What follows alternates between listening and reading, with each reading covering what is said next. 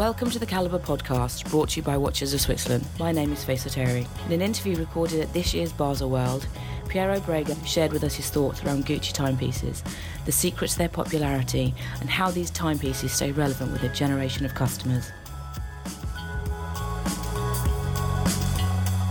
Thank you, Mr. Braga, for joining us today on the Calibre podcast. So, my first question is: You took on the role of CEO and president of Gucci Timepieces in 2016. How does your previous experience working in luxury fashion for Gucci influence your approach? So I would say that uh, my, my uh, the, the, reason for me to be to become uh, uh CEO of Gucci Timepieces uh, was uh, because I'm in Gucci since a long time and uh, the, the main uh, uh, task that we had to undertake at, at the time uh, when we started a different journey with uh, with uh, with the brand, so on the, on the fashion side, was to align the the, the aesthetic of the watches line with the new uh, direction uh, of um, of the brand. So uh, in in in this respect, my experience in in in fashion and and the fact that I, I I belong to the to the Gucci company was uh, uh, the, the, the key driver of, uh, of this um, of this choice. Um, Gucci Timepieces was managed in, in the, the, the, past few years more as a captive license than than what it should be, and what it should be is the watches division of the Gucci brand. So there's almost kind of a brand new challenge for you to to, to take you've, you know you've come from that to, to now timepieces. How is that how is that different from what you used to do before? I, I still cover a few roles in in Gucci fashion so this uh, gives me the, the, the possibility to to spend the credibility on on on, on both sides. Um, for sure uh, so, so uh, managing a, a Swiss minded uh, company, uh, I found uh, I found a different environment. No, but the, the, the challenge is uh, is is this one. So so to, to, to bring on one side. the, the, the, the, Swiss mentality close to the Italian creativity, and uh, to persuade at corporate level in, in, in Italy about uh, specificities of uh, the watches industry. Because uh, it's true, we like uh, to, to break the rules, but before breaking the rules, uh, we must know them and respect them. Otherwise, it's, it's, it's difficult. So, so you mentioned kind of the mentality of the Swiss watchmaking. So, what is the secret to aligning Gucci's signature Italian creativity with Swiss watchmaking and craftsmanship? This is basically the, the, the, the, the raison d'etre for, uh, for, for, Gucci to, to manufacture uh, watches. Uh, so Gucci is in the watches uh, um, business since 1972. Uh, and the original idea was uh, was basically this one: to combine uh, Italian creativity with uh, the savoir-faire of the the the, the, the Swiss making watches watches industry. So uh, I think that uh, that uh, the the key word here for us is authenticity.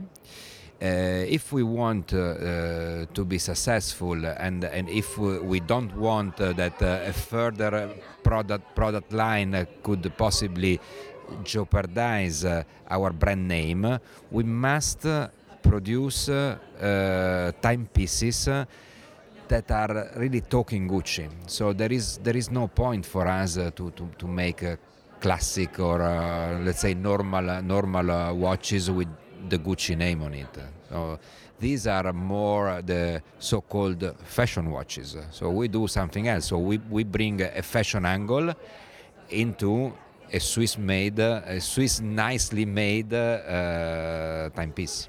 Gucci pretty much invented uh, the concept of high-end fashion watches uh, when the brand first started making watches in 1972. What is the secret to their popularity? So, but I think that that uh, um, timepieces, uh, even more than than other product cat- categories, they uh, rely a lot on uh, iconicity and uh, uh, it's and you see this in the concentration of the industry. No? The industry, the watches industry, is more and more concentrated in a few iconic brands, and inside these iconic brands, uh, few iconic products. and there is a certain uh, facility for uh, for uh, uh, fashion houses that are full of iconic symbols to embed them in in uh, in a watch uh, product to make it recognizable and giving giving this this uh, unicity and, and uh, iconicity for the recognizability. How involved would you say you are in the development of, of the timepieces? As a, as a CEO, I follow all the steps uh, of uh, uh product development. Uh, what is important to say in this interview is that uh, Uh, the design office uh, of, uh, of uh, timepieces is uh, together with the design office of the other product categories. So only through this vicinity uh, we can be sure that uh, the line is totally aligned with the narrative of uh, the, the brand itself. Because if you if you start separating and making a creative office totally disconnected with the other product categories, you lose uh, know, this uh, that I said is very important for us this uh, authenticity so all product categories uh, from uh, leather goods to fragrances are uh, under the same roof. The signature GG logo is one of the most recognizable in the world. How does Gucci's iconic fashion and accessories style translate to your watches? You can see some some of our uh, products, no? So so the, the GG logo and uh, and GG fabric because then there are um, several dec- declination uh, it's a it's a very versatile and and uh, easy uh, detail uh, to use. we can have it uh, on the straps. Uh, we can have it on the buckle. we can also have it in a, in a, in the shape of some of our timepieces. We had it in the past, but you can still find some high value.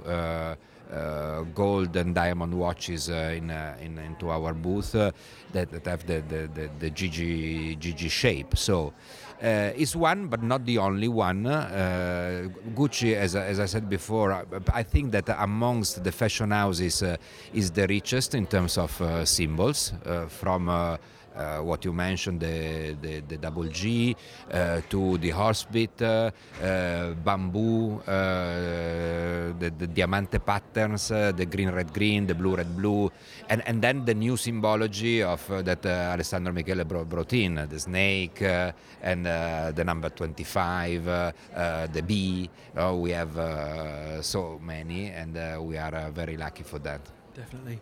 Uh, and, and, finally, what challenges do you see ahead for fashion watches and the watch industry in general? I, I, I don't like to, to classify our products as fashion watches, but uh, with uh, you know watches uh, with a fashion uh, with a fashion angle.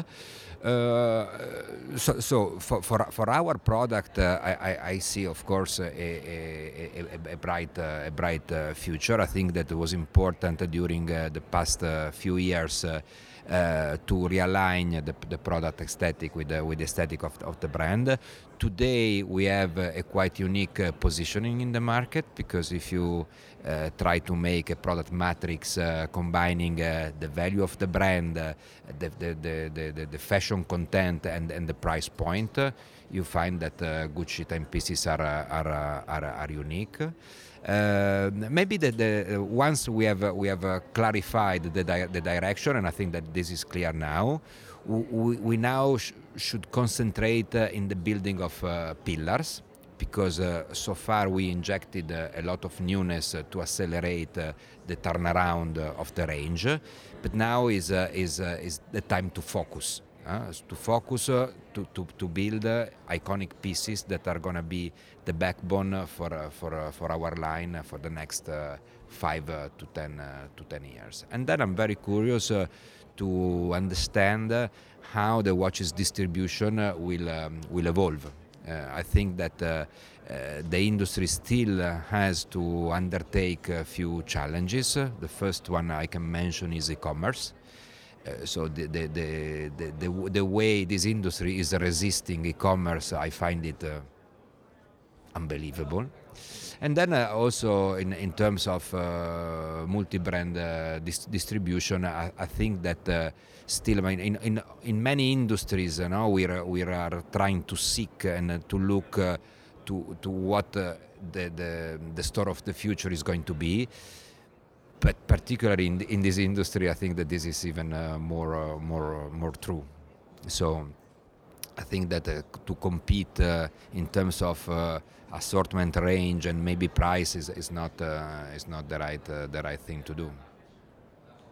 Brilliant. Thank you, Mr. Braga, for joining us. Thank you for taking the time uh, to talk on the Calibre podcast for us. And um, I hope you enjoy the rest of your time at the fair. My pleasure, and uh, thanks a lot for coming and see me.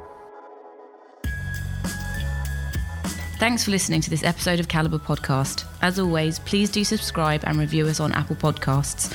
We're now available on Spotify as well as all the usual places you listen to your podcasts.